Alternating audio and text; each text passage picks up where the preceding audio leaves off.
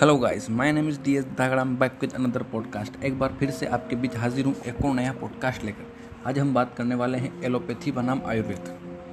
अभी कुछ दिनों से न्यूज़ चैनल, सोशल मीडिया और सब जगह बस एक ही बात चल रही है कि आयुर्वेद बेस्ट है या एलोपैथी बेस्ट है। लेकिन हमें ऐसा करने की नौबत आ ही क्यों रही है? इतने सदियों से दोनों अपना अपना काम करते आई हैं और बखूबी करते आए हैं। एलोपैथी अपने सेक्टर में बेस्ट है और आयुर्वेदिक अपने सेक्टर में बेस्ट है। आयुर्वेद में भी हर बीमारी का इलाज है, ऐसा हम मानते हैं, और एलोपैथी में भी लगभग हर बीमारी का इलाज है।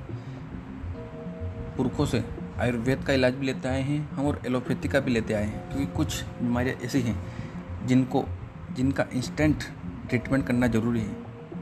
तो उसके लिए हमें एलोपैथी की ज़रूरत सबसे ज़्यादा होती है, और आयुर्वेद का काम कुछ स्लो है मतलब आयुर्वेद के साइड इफ़ेक्ट नहीं है, आयुर्वेद बेस्ट है और एलोपैथी भी बेस्ट है।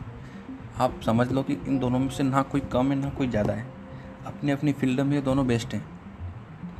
बहुत सी ऐसी भी बीमारियाँ हैं जो एलोपैथी से ठीक नहीं होती, वो आयुर्वेद से ठीक होती है। ये बात में पूरी तरह से सच्चाई है। लेकिन एलोपैथी क्या है कि जल्द से जल्द ट्रीटमेंट करती है। वो साइड इफ़ेक्ट वगैरह, वो बात की बात है, लेकिन कुछ बीमारियाँ ऐसी भी हैं जिनका इलाज टाइम पर ही करना पड़ता है। वरना पेशेंट की हालत गंभीर हो सकती है। और आयुर्वेद अपना काम थोड़ा धीरे धीरे करता है तो कुछ बीमारियाँ हैं जिन, जो बीमारियाँ लंबी चलती हैं, उनमें आयुर्वेद ज़्यादा बेहतरीन काम करता है। तो इन दोनों की तुलना करना सबसे बड़ी बेवकूफ़ी है कि आयुर्वेद बेस्ट है या एलोपैथी बेस्ट है। और मैं आपको ये थोड़ा सा क्लियर करता हूँ कि ये ऐसा हुआ क्यों? कि ये वॉर छिड़ी कैसे आप बाबा रामदेव को जानते होंगे। वो जिसको कुछ लोग आधी आँख का भी बोलते हैं मतलब एक आँख उसकी थोड़ी छोटी है, काना भी बोल सकते हैं आप उसको, देसी भाषा में तो उसकी बात नहीं करते हैं, आँख वाँख की बात नहीं करते मेन टॉपिक पर बात करते हैं। कि कुछ लोगों ने बाबा रामदेव के जो प्रोडक्ट बनाती है, पतंजलि कंपनी है, नाम सुना होगा आपने तो वो प्रोडक्ट बनाती है तो कुछ लोगों ने उसका विरोध किया। मतलब जो पतंजलि के प्रोडक्ट है, उसका विरोध किया तो हमारे अंधभक्त थे, उन्होंने इसे आयुर्वेद का विरोध माना।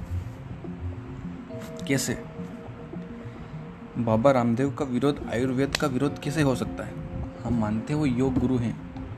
मैं खुद उनके योग देखता हूँ और करता भी लेकिन अगर आप कुछ चीज़ें बनाते हैं, अगर उनमें कुछ मिस्टेक हैं और कोई आपका विरोध करता है तो इसका मतलब ये नहीं कि वो पूरी कौम का विरोध है।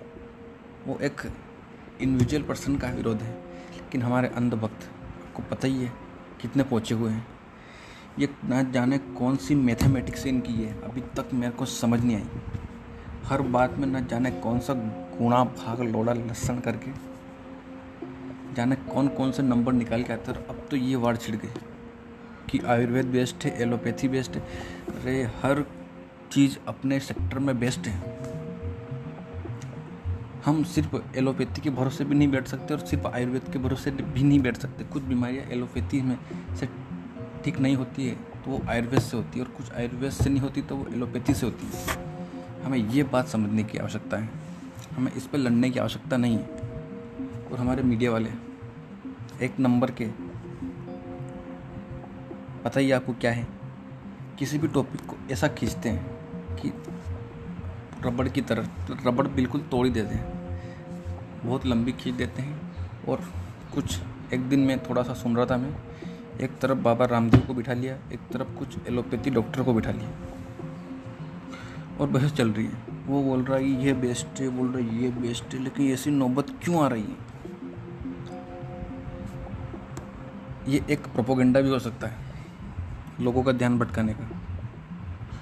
क्योंकि आपको पता ही है लोग क्या क्या कर सकते हैं मुद्दे के लिए, लोगों को बेवकूफ़ बनाने के लिए।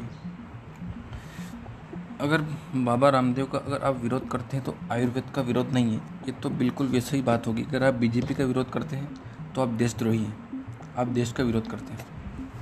तो ये बातें मुझे कुछ समझ नहीं आ रही, ये कड़ी मेरे को, कड़ी कहाँ से जुड़ रही है आपको समझ आ रहा है? देखो, आपने एक देखा होगा कि अगर आप किसी भी बीजेपी कोई भी काम करती है, अगर आप उसका विरोध करते हैं तो आप क्या हो जाते हैं? देशद्रोही। वैसे ही अगर कोई बाबा रामदेव के प्रोडक्ट का विरोध करता है तो वो आयुर्वेद का विरोध करता है। बिल्कुल नहीं। ये सब मन गढ़ंत बातें हैं। तो आप इन बातों पर ध्यान न दें।